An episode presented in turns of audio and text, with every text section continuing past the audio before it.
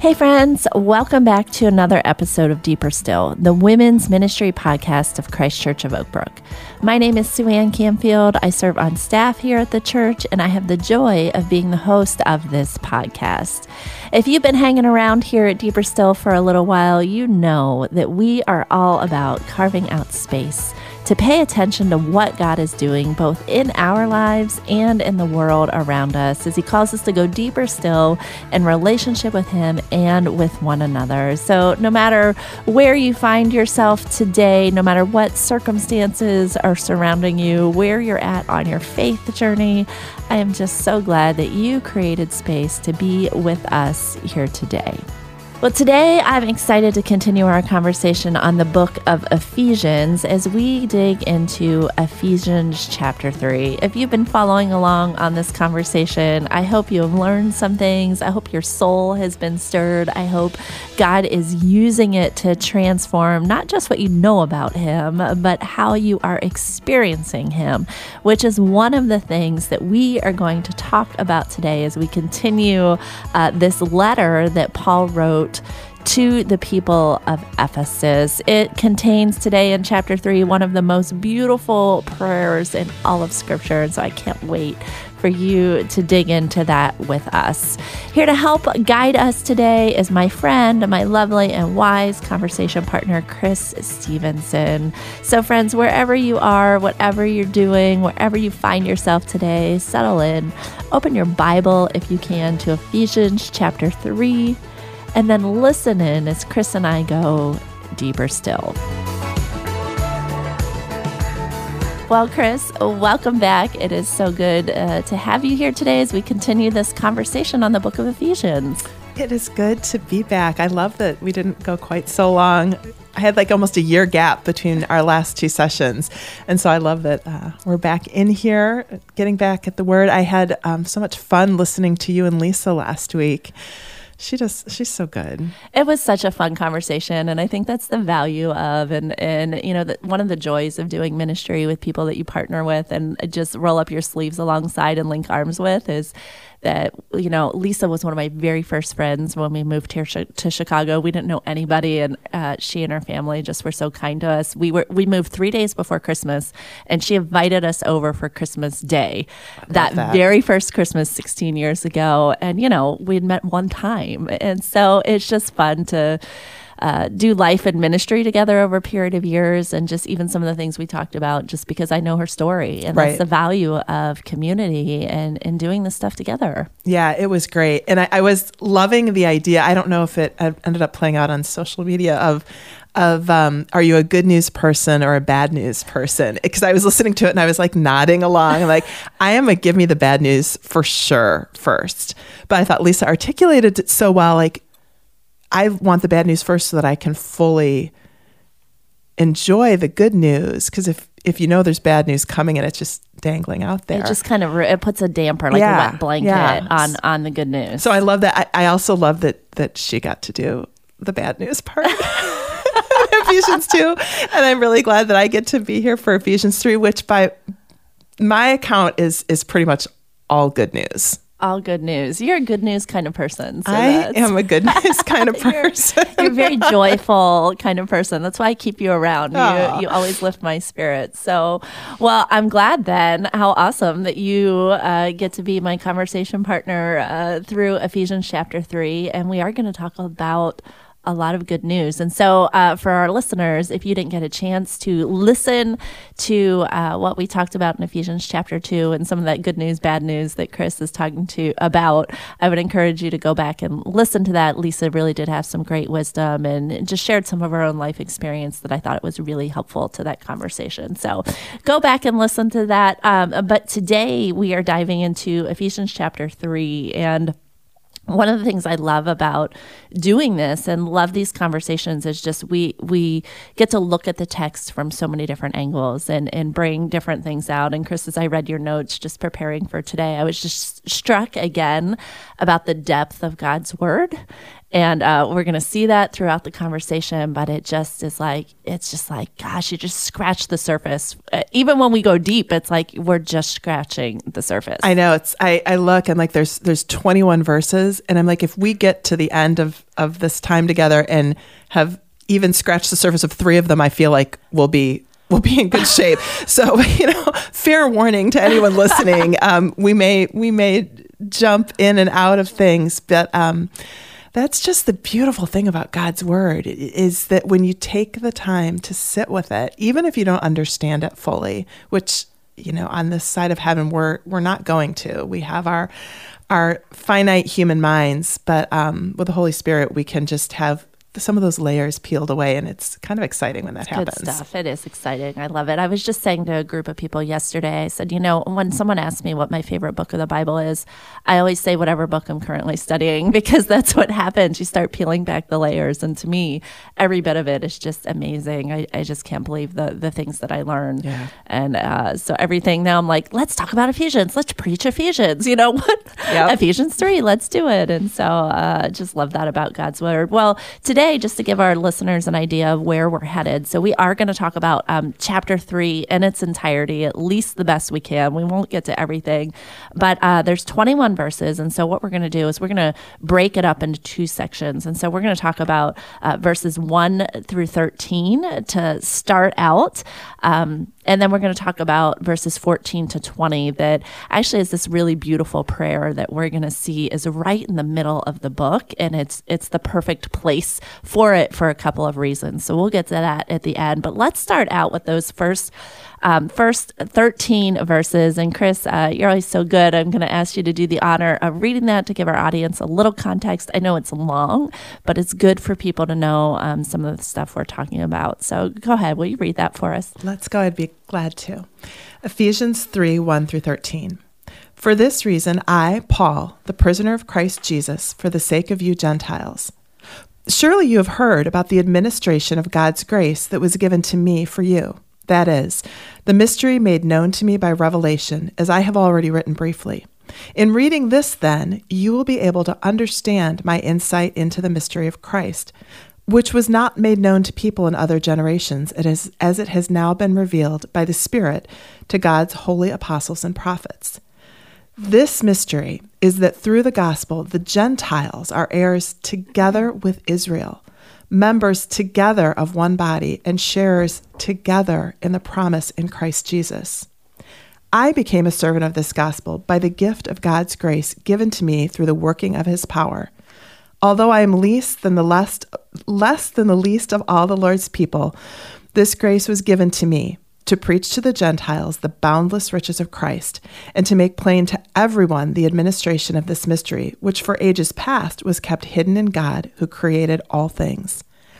His intent was that now, through the church, the manifold wisdom of God should be made known to the rulers and authorities in the heavenly realms, according to his eternal purpose that he accomplished in Christ Jesus our Lord. In him and through faith in him, we may approach God with freedom and confidence. I ask you, therefore, not to be discouraged because of my sufferings for you, which are your glory. Mm. Word of the Lord. Thanks, Thanks be to God. God. Amen. Um, so Paul starts out this chapter. Now he starts out with for this reason, which we're going to come back to in just a minute because it's funny because he says for this reason, and then we're going to see he goes on this um, big old tangent before he actually gets to the reason that he says for this reason, which you and I both, oh, we're Bible nerds, whatever. We both thought that was really funny.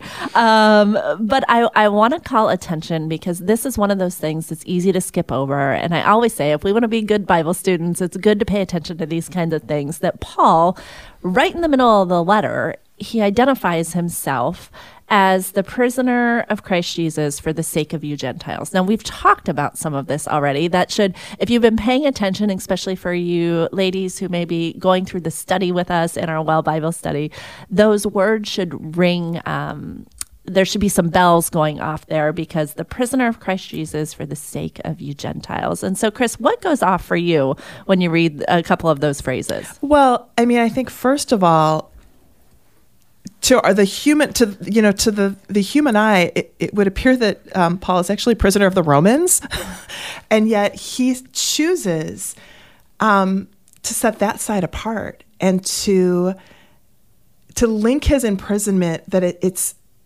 because of Christ Jesus that he's willingly imprisoned. Yes, he is under Roman house arrest and chained to a guard at night. As he's writing this. As so just he's to remind, letter. remind people of that. Um, but he's linking his imprisonment and the suffering that goes along with that directly with God's plans and purposes and goes a, a step further and specifies that it's for the sake of the Gentiles. Um, and again, and I feel like we kind of keep beating this drum, but in fairness, Paul kind of keeps beating this drum. He keeps coming back to it. Remember who Paul is. He is that utterly Jewish, utterly, you know, he's trained as a Pharisee. He had pursued Jewish people who had um, decided to follow Jesus the Messiah. He, as a Jewish man once in the past, has drawn boundaries all around himself to identify himself as strictly Jewish and acts with violence against people who cross those boundaries. And now, now he's in prison for proclaiming that very message. It's just, and again, I feel like we keep repeating it, but I think it bears repeating. Like yeah. that's how passionate he is, and that's the calling that that Christ has placed on his heart, and that he's being obedient to. Yeah, yeah. It reminds me of when we were reading James last year when we were studying James, and James identifies himself in the first line of his letter as a slave or a servant of Christ. And it's this idea of their identity is so um, tied to who they are now as this new creation, as a person who now uh, is sold out to yep. this new rabbi, this master, this Lord, their Savior, that uh, has so formationally changed their identity that now that's how they identify themselves. And for us today, it just, it's always a little bit of a, um, you know, uh, point in my spirit to say, golly, I, you know, I identify myself in so many ways by the different roles I play, by my work life, by, you know, whose parent I am or, you know, whose wife I am or, you know, what I do every day. Um, but how often do we say that first and foremost is who we are? And we've said that the whole first three chapters of the book of Ephesians is Paul rooting us in our identity, what Christ has done for us and who we are. And, and we're going to see the next three chapters are going to be about them. What do we do about that? Right. How do we live? But we continually come back to this idea of it's first and foremost who we are as a child of the Most High King. And, and those phrases, when we stop and think about that, remind us for that us of that, I should say. And so Paul starts out with that his identity as well as his calling for the sake of you Gentiles, a reminder of what God has called him to, the purpose of him writing this letter.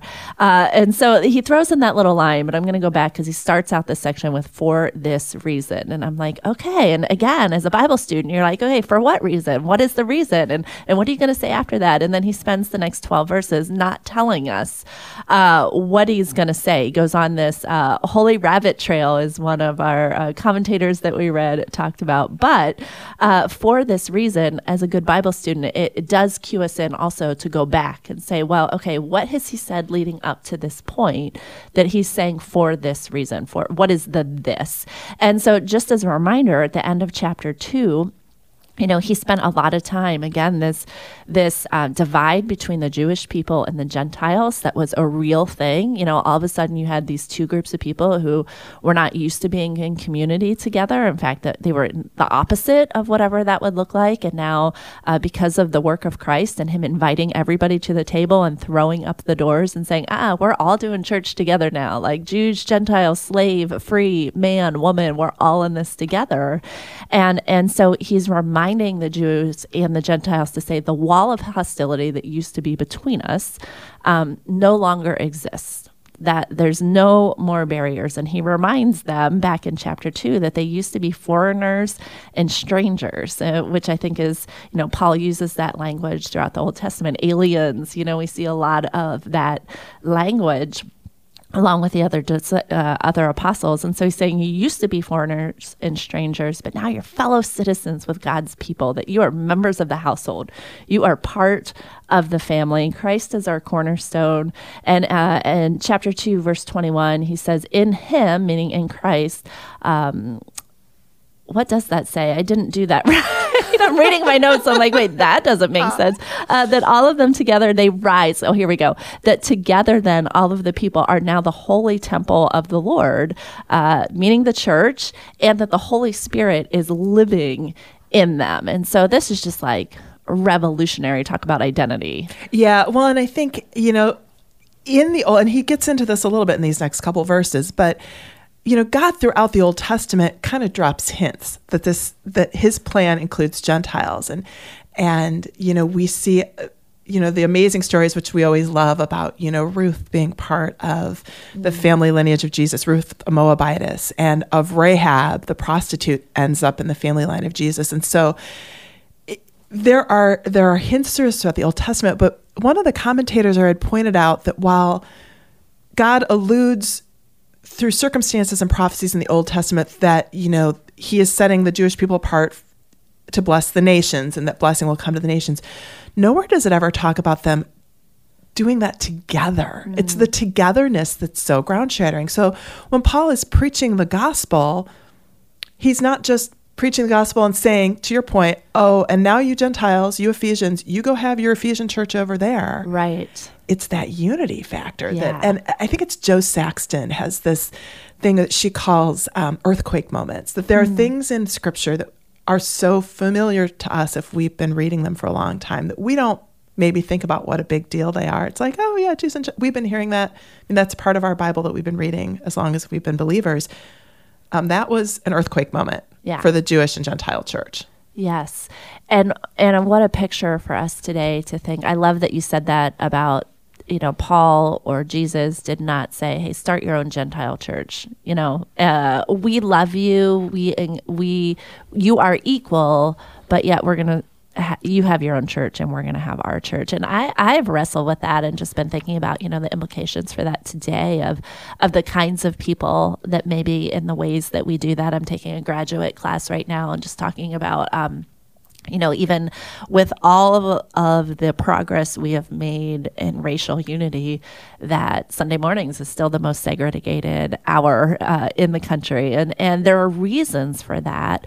But when I think about that and I think, you know, uh, that's not the way God intended all the time, or that's not the way He, he intended. It's not when we look at people um, for whatever reason it may be, those others in our lives, and, and we say, you know, oh, yes, I you are equal, uh, but yet we're not going to sh- sit at the table together. Uh, you know, you have your own table, and so it's just I, am kind of babbling a little bit, but it's just some stuff I, th- I think it's good to wrestle through as we look around today yeah. and just say what what does that look like. Well, and I think the other bit of the for this reason that you guys talked about last night is that that bad news that becomes good news, which is that I don't care who you are. If you are a Jewish believer, if you're a Gentile believer, if you're a 21st century believer or a first century believer, that level playing field of we're all dead in our sin. Yeah. And I think that's the other piece that that we're dead in our sin, but God. That's what's motivating this whole message. Yes. That that passion, that's the gospel. Yes. For and then it's for everybody. Yes. Amen. Amen. That's well said.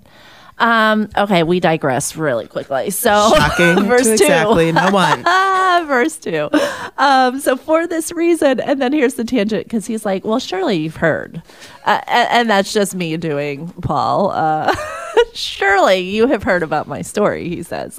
Um, but you know, for a moment, I did have this moment of feeling like, Paul, are you just being arrogant? But um, one thing that has come out of these verses, it's given me a new appreciation for Paul's humility and his dependence on God. And I think I, I for some reason, have missed that at other times. And so, um, Paul is reminding them, uh, you know, he says, Surely you've heard about the administration of God's grace that was given to me for you. And he's reminding them of this dramatic uh, transformation again that he has had. His conversion story that he throughout this letter just says is all because of grace. It's nothing he did that god pursued him and found him. And he had this moment and he he calls it in these couple verses a mystery like the mystery of god's grace. The fact that when you think about um, paul's story that the resurrected christ showed up on a road to a man who abhorred Christ at the time. I mean, that is a mystery of God's grace.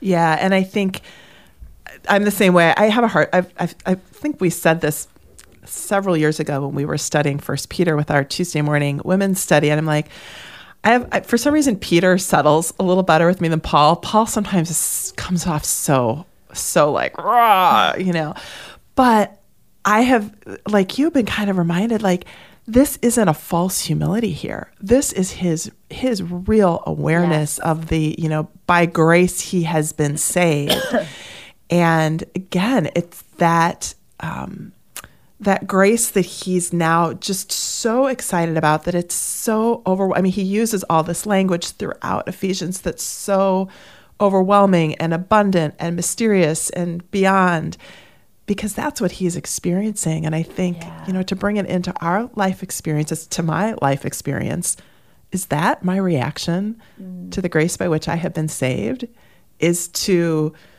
first of all remind people you know kind of how not awesome I am and was and will still be.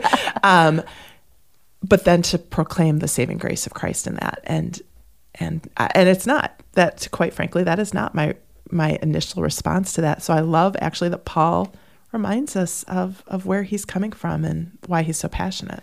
Yeah, I am. Um, thinking about a sermon I have to preach in a couple months and just getting a little bit of a like seedlings of ideas and this has put one in my mind of of how so often we think um, and I know people can't see my hands right now but uh, you know like I'm this good you know like here's here's god and here's me and i have this much goodness in me uh, because i'm a pretty good person and i've you done are. pretty good things and you know all of these things and then jesus fills in my gap between where i stop being good and God is good. And so Jesus fills in that gap. And and Paul is just this, this just has hit me so hard. It's like, uh uh uh, uh. There's no gap. There is no goodness that lives in me apart from Christ. And so it's not Jesus filling in the gap. It's Jesus is the whole gap.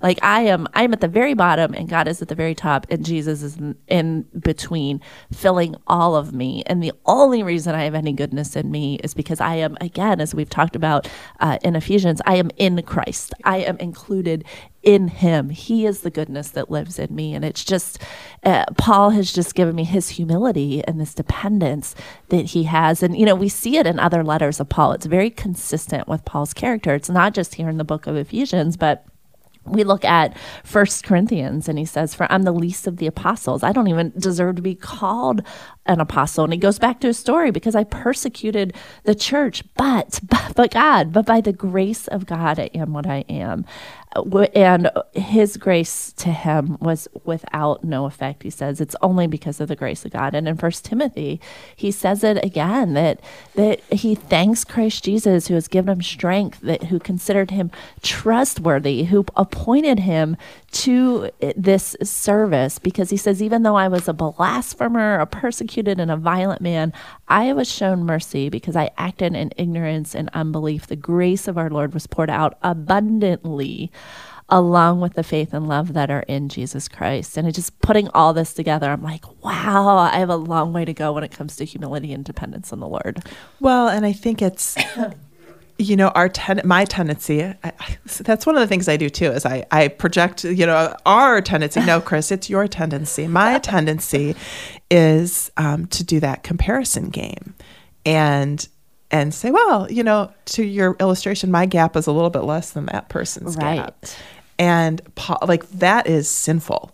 And yeah. and i think paul it wants to and that's again part of what chapter two has done. He wants to break us of any illusion that um, we can do any of this on our own. Right. It's because of god's grace in christ's sacrifice and the indwelling of the holy spirit yeah. in us. And that's a lifelong work that we have to Absolutely. allow the Holy Spirit to do in us that's continually transforming us just day by day, week by week, year by year, of um, just again reminding us who we really are and, and the riches of God's grace. It's just we could spend a lifetime and hopefully we will get to spend a lifetime uh, doing that that kind of examination. So, um, speaking of the riches of Christ, so verse eight again, you know, we've talked about Paul's letters. It was funny, Christian and I were joking that, um, you know, other books have been so easy, so much easier to podcast through because they're more linear. Like James was pretty linear. We could pull topics out of James pretty easily.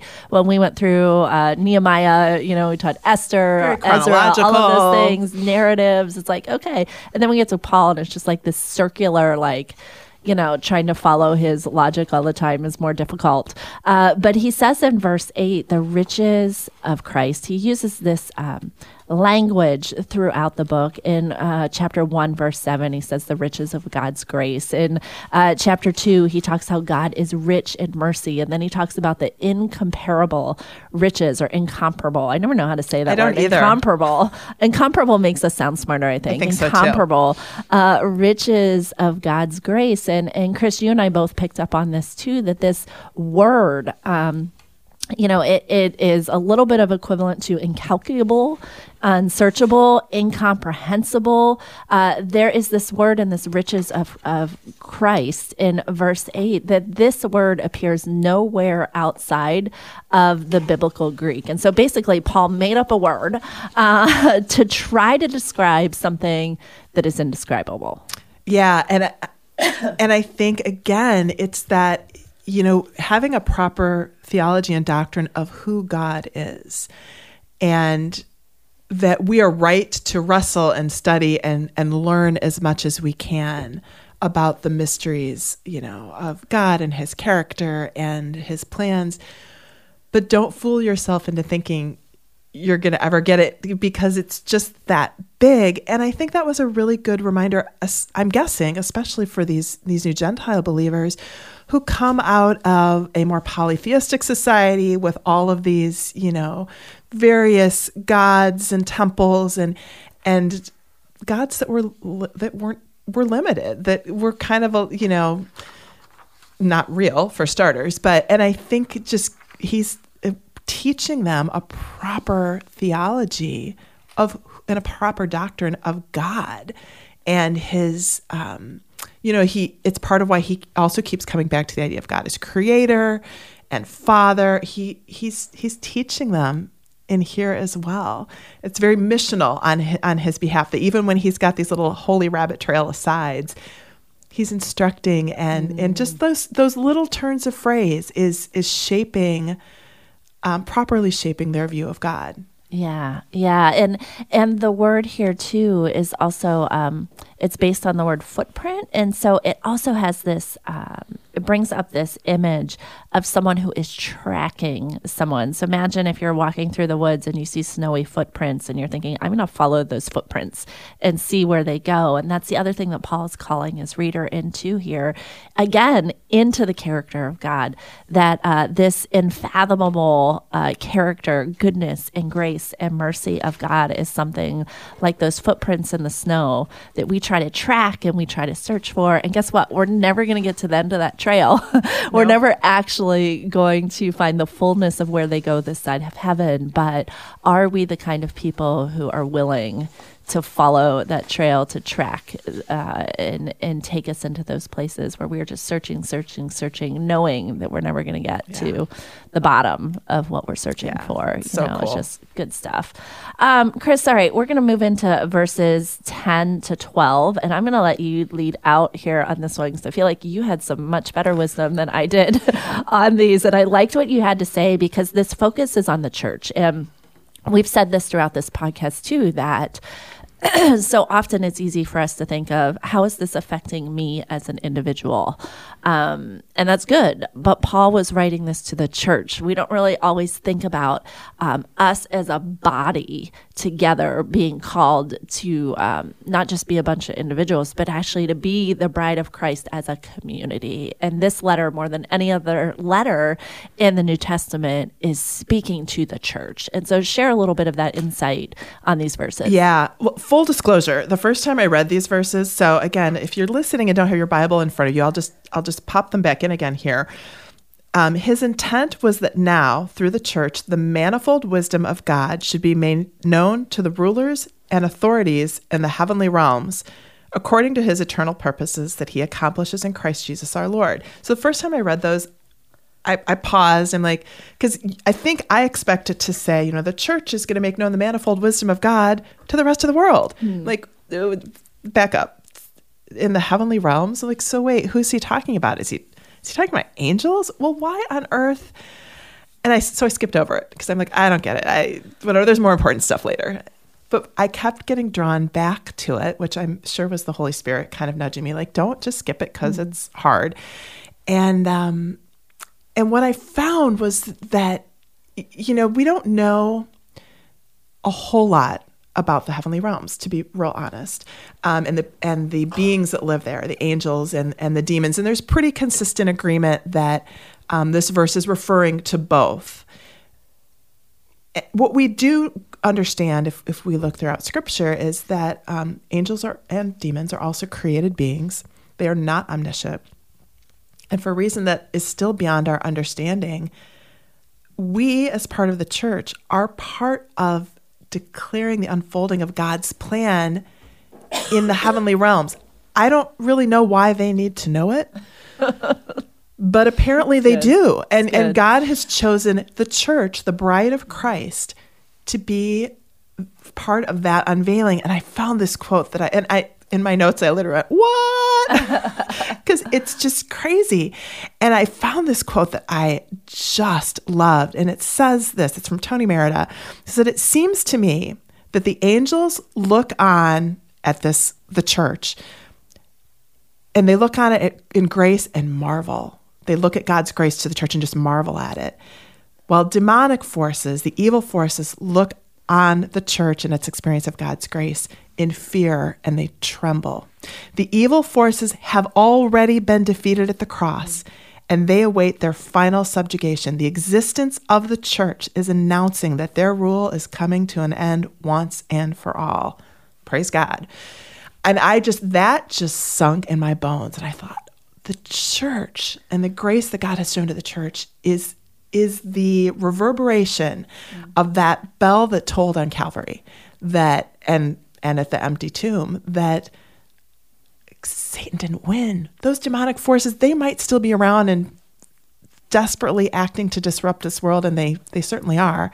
They didn't win. And when the church acts as the church is meant to act, it's like a nana nana boo boo at that world because it's like you can try, but you have already been defeated. And that to me mm. just, it, I just, I, it makes me speechless and it makes me um, excited. It makes me want to like pull up Paul's soapbox and jump on it and, and yell and go, Church, we have got to get this right. We've got to hear this because we have the privilege of um, proclaiming this this fulfillment of God's plan that the angels in heaven are singing hallelujah at and the devils and the demons in hell Amen. are quaking in their boots. Amen. And I just sorry, it just makes me very excited. in a way that's unexpected to me, I might add, because I tend to cringe away from that stuff because it's it's too unfathomable and mysterious and yeah, all of that. Yeah, it it is. And and to your point, it's easier to just say, ah, I'm not going to really think about this. But Paul, he's calling us this, to this bigger story, right? That's not just the present, but there is an eternity at work yeah. and a reminder that eternity doesn't begin when we die.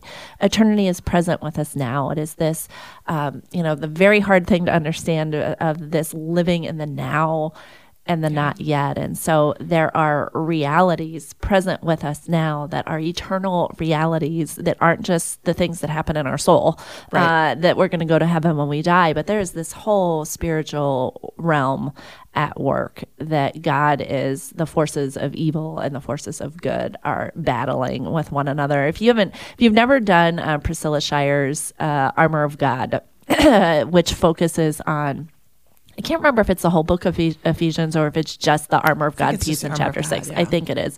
Um, but it's one of my favorite studies. It's fantastic. And she goes at this stuff hard and she does it really well uh, to talk about what it looks like. I will, she says over and over again, in heavenly places. What does it mean in heavenly places? And, and uh, it's really powerful. And so I would encourage you, if you haven't gone through that study or even just want to look at some of her videos on that, really um, powerful stuff. But there is there is a battle going on, and we forget that. You know, Romans talks about all of creation is groaning mm-hmm. to be restored. It's not just us humans that are right. that are uh, groaning to be restored, but there is a creation, there is a cosmos, there is an earth, and it's not like someday God is going to just blow up this earth and start over. He's restoring and making things new, and so there's all kinds of like crazy stuff that's hard for us to get our mind around, but this tips to that, and it's good to uh, good to be reminded to push ourselves out of our own present. Well, and I think uh, I mean this high view of the church that Paul has, he has it because it's been planted in him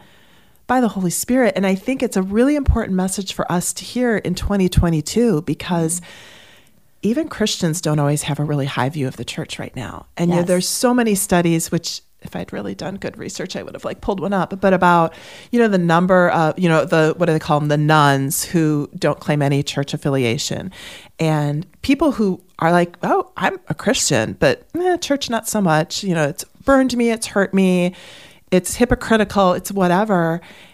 And and I, the church is how God does his work. Individuals work as parts of the body within that church, but we are we are called to be the church to proclaim the manifold wisdom of God yeah. to the heavenly realms and to the people here on earth. And so I think this is a message that we really really need to hear in 2022 is, yeah. you know, Amen. there's we are meant to be part of the church with a capital C and the church with a little c in your mm-hmm. you know in your community yeah. And I will put a plug in here also. Uh, I had Tara Beth Leach on um, last summer, I believe, talking about her book, Radiant Church. Uh, so a plug so for that good. book and a plug for that podcast where she really dives into that. And it's such a beautiful call for the witness of the church today. So uh, go back and listen to that uh, and pick up her book. Uh, it's, it's definitely worth a, read and a listen. Uh, well, Chris, let's transition now to um, the second section, verse verses 14 through 20, where um, it is this prayer. We finally get to, so Paul says, For this reason, he starts out chapter 3, verse 1, and now at verse 14, um, he says it again, For this reason. I feel like he's like, Oh, okay. Oh, by the way, down with my tangent all this really good stuff now for this reason. Um, and again, we see this beautiful humility. So we're going to read those verses in just a minute. But the cool thing about this is it is this place in the book that really is this kind of um, glue maybe between the first three chapters and the next three chapters of this beautiful prayer as he transitions us from thinking about our identity in Christ individually and as a church and then says okay now what? How how are you going to live? which is what we're going to talk about the next few verses. So Chris can you go ahead and read this beautiful prayer in verses 14 through 20 yes and I would say I'm I'm working on memorizing this beautiful prayer but mm. since I keep getting tripped up in the beginning of verse 17 I, I will re- just read it today and see, they wouldn't know. You could have said you memorized it. I know we're women of integrity here, but you know, I'm just right. saying. Uh, they they wouldn't have known if you memorized it or reading it off your paper right now. I'm reading it off my Beauty paper. Beauty of podcasting. For this reason, I kneel before the Father, from whom every family in heaven and on earth derives its name. I pray that out of his glorious riches he may strengthen you with power through his Spirit in your inner being, so that Christ may dwell in your hearts through faith and I pray that you, being rooted and established in love, may have power together with all the Lord's holy people to grasp how wide and long and high and deep is the love of Christ, and to know this love that surpasses knowledge, that you may be filled to the measure of all the fullness of God. Now, to him who is able to do immeasurably more than all we can ask or imagine, according to his power that is at work within us. To him be glory in the church and in Christ Jesus throughout all generations, forever and ever. Amen. Mm. That is a prayer worth memorizing, isn't it? It is. Yeah. Uh, I love that he starts out when he says, For this reason, I kneel before the Father. Again, just showing us this posture of humility, independence. Um, kneeling was not commonplace for Jewish people, it was something rare in their community. And so the fact that someone would kneel, and, and think about this in your own life, if you've ever been in a place of, just wanting to desperately cry out to God where you feel like you are at the end of your rope or you are on your knees for someone else, it's because you're in a place of deep dependence on God. And so that's the posture that Paul is um, writing this from. And he's doing it out of this place of gratitude for this reason.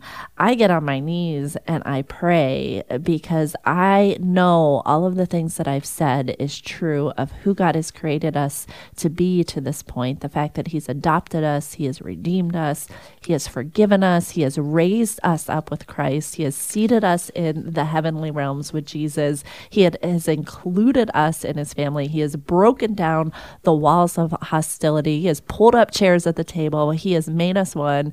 Uh, for these reasons, I get on my knees uh, before my Father in heaven. And I pray now for you, Gentiles, that God may strengthen you with his power in your spirit, in your inner being. And he goes on, so that Christ may dwell in your hearts through faith. It's just this beautiful posture and love that Paul is pouring out for the people that he is um, shepherding to. And Chris, this um, verse 17 so that Christ may dwell in your hearts through faith. There is some really cool stuff around this word dwell that I, I just love. love. I love it. And, um, you know, this is one of those things that I, I know I've said it before on this podcast. I, I really need to learn biblical Greek so that I, I don't have to read somebody else's book about this to tell me. But fortunately, other people have done that for me.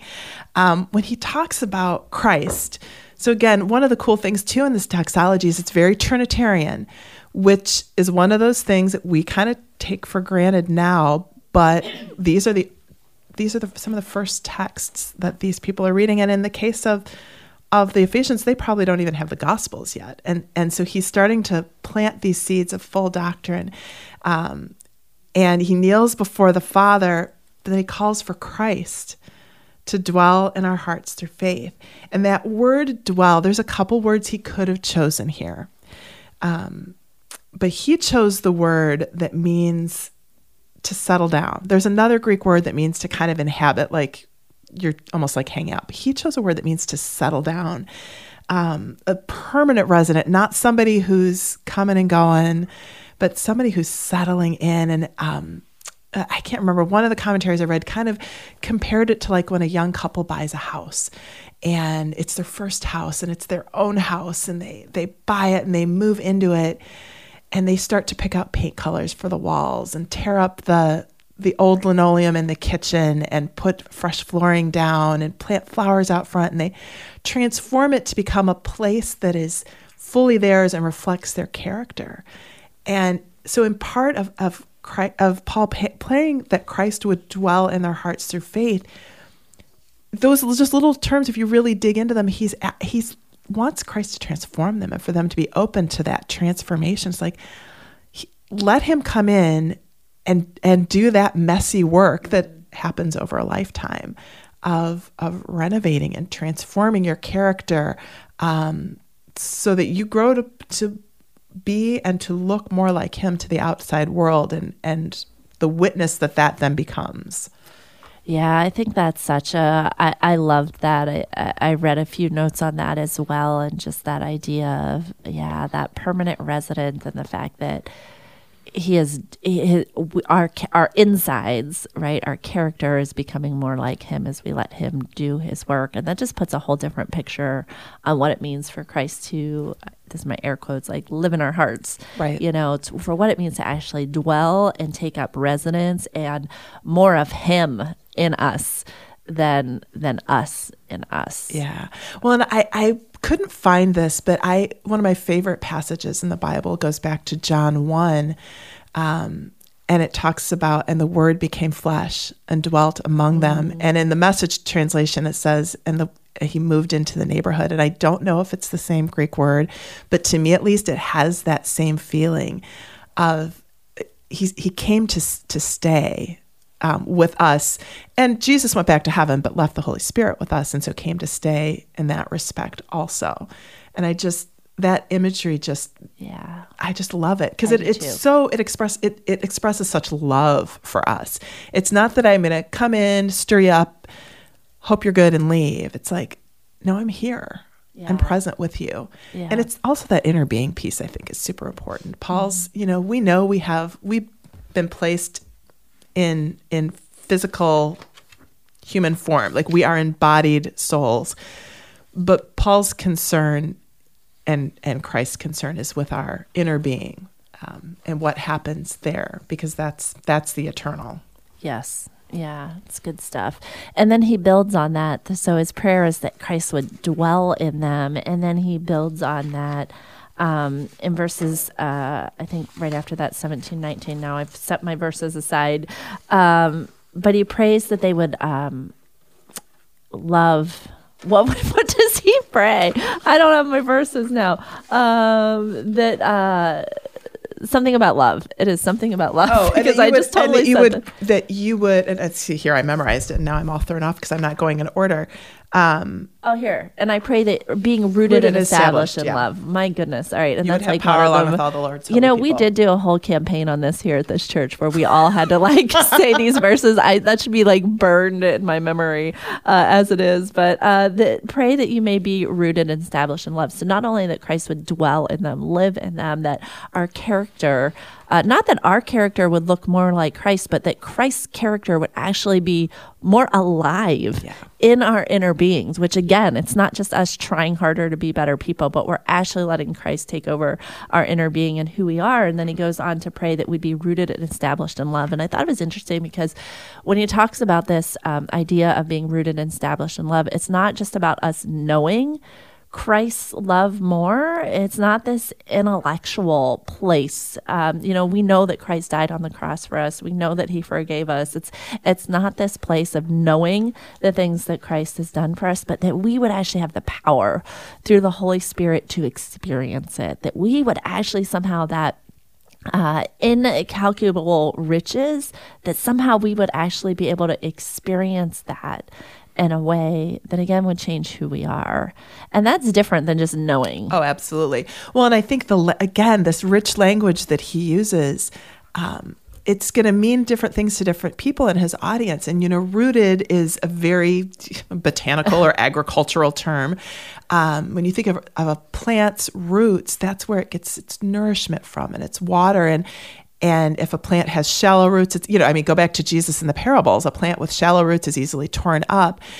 And so it, he wants that faith to and knowledge of love to just dig deep and then the the grounded or established is more kind of architectural or building and it's that solid foundation again back to the parables of you know the man who built his house upon the sand and the rock and all that good stuff like he wants them to just be solid and firm and know where their nourishment is coming from and know their firm foundation not just know it up here in the in the head. Um, it's just so much deeper and fuller than that.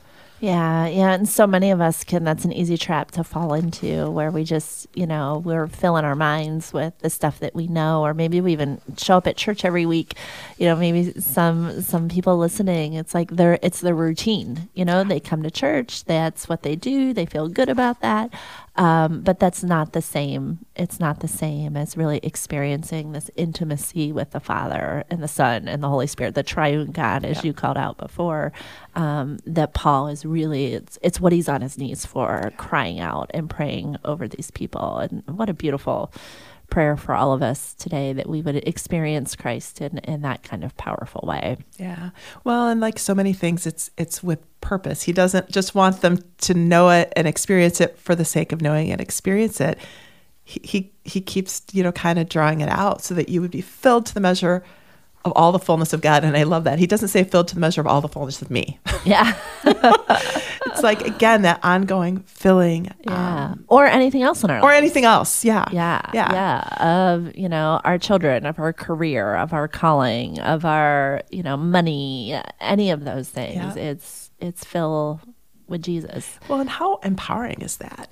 You know, if you struggle with grasping your human limitations, some of because some people don't gr- struggle with that, and are, but I think more more of us actually struggle with our finiteness and our limitedness, and um, when you know that the things that then, because again, he's going to move us here into chapters four through six, and when they find out what they're being called to do and how they're being called to specifically live, it's good news to know that you're doing that not out of the fullness of you, Yeah. but out of the fullness of God. Yeah, you know, and I'm just thinking as we're talking that this podcast will post when we actually get it edited and, and post um, either the day before or on Ash Wednesday, you know, which is the beginning of our journey of Lent next week. And that's what the Lenten journey is all about. In fact, that's what uh, we're going to be talking about on Ash Wednesday is how, how are we less of us and more of Jesus. And that's going to be part of the sermon series that we walk through the through the whole season of Lent. so this it. is a perfect setup to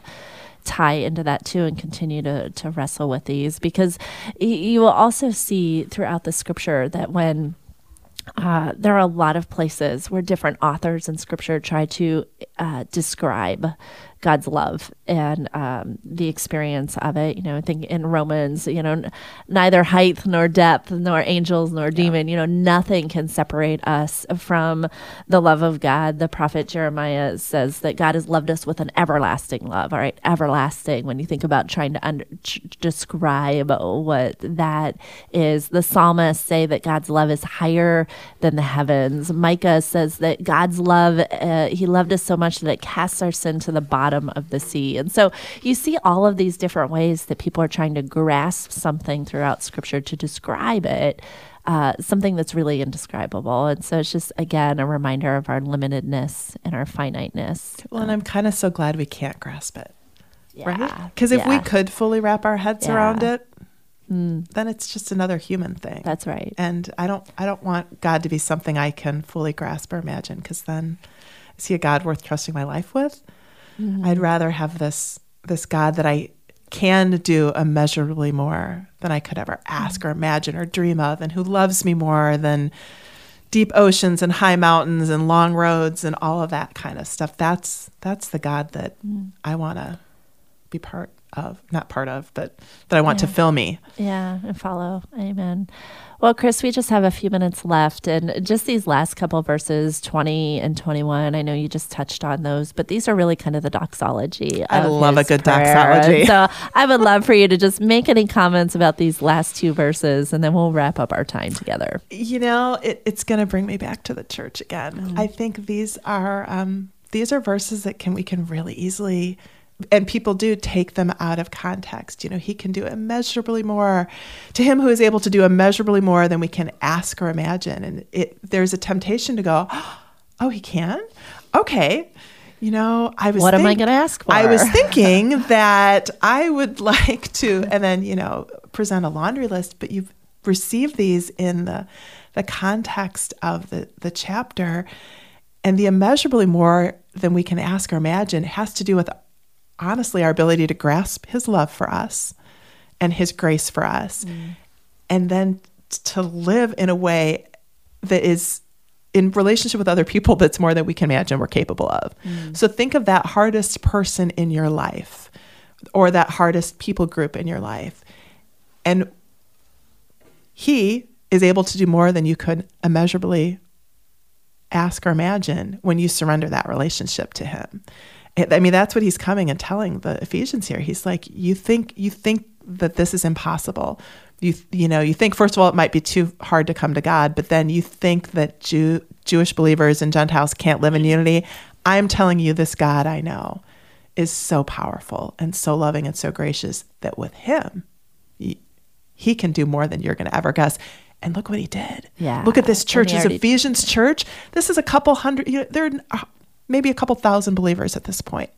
And look what he did. Mm. Talk about immeasurably more than we can ask or imagine. Yeah. Yeah. And not only can he do it uh, through the early church, and did he do it, not only can he do it in our lives and in your life, um, but he's already done it.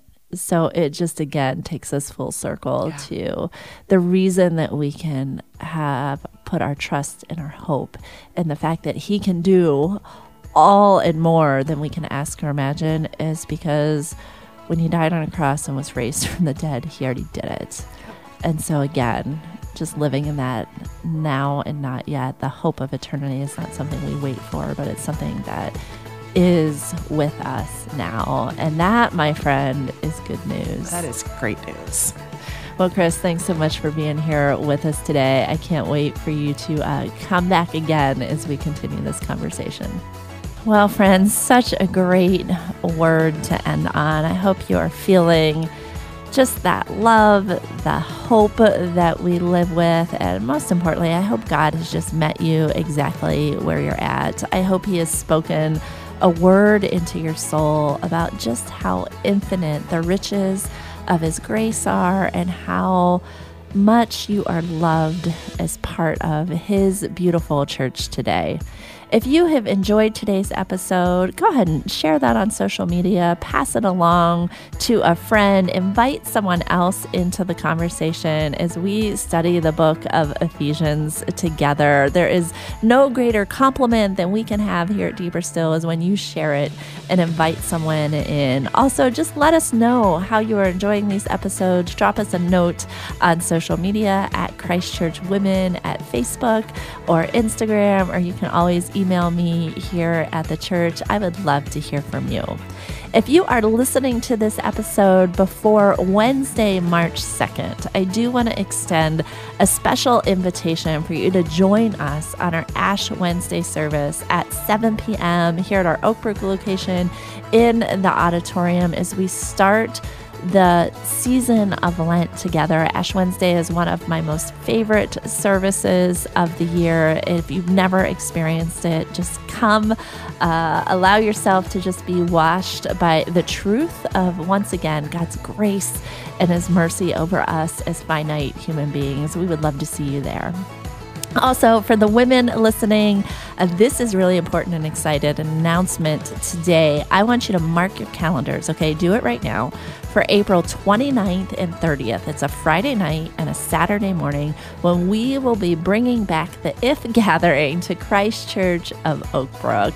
It is an amazing women's conference that we have been doing for the last four years pre COVID. We haven't gotten to do it since March of 2020. Um, and now we are bringing it back with all the bells and whistles, and we are so excited. Registration for that goes live on March 1st, and you can find out more information at christchurch.us forward slash women.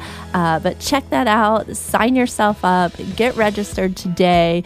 Uh, and if you are connected to another Christchurch family, one of my favorite things about this is event is we get to serve as a host site for um, women throughout our community. We would love to have your church uh, be part of what we are doing here. So um, if you are connected to another church, contact me or reach out to those people that you know that are connected to other churches. Invite them to join us that weekend, April 29th and 30th.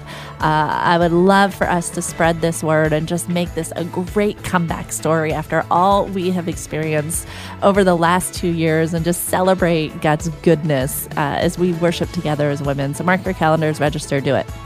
Uh, alrighty. Well, that's all we have for today. So thanks so much for joining us. We will see you back here in two weeks as we continue the conversation on Ephesians as we dig into Ephesians chapter 4.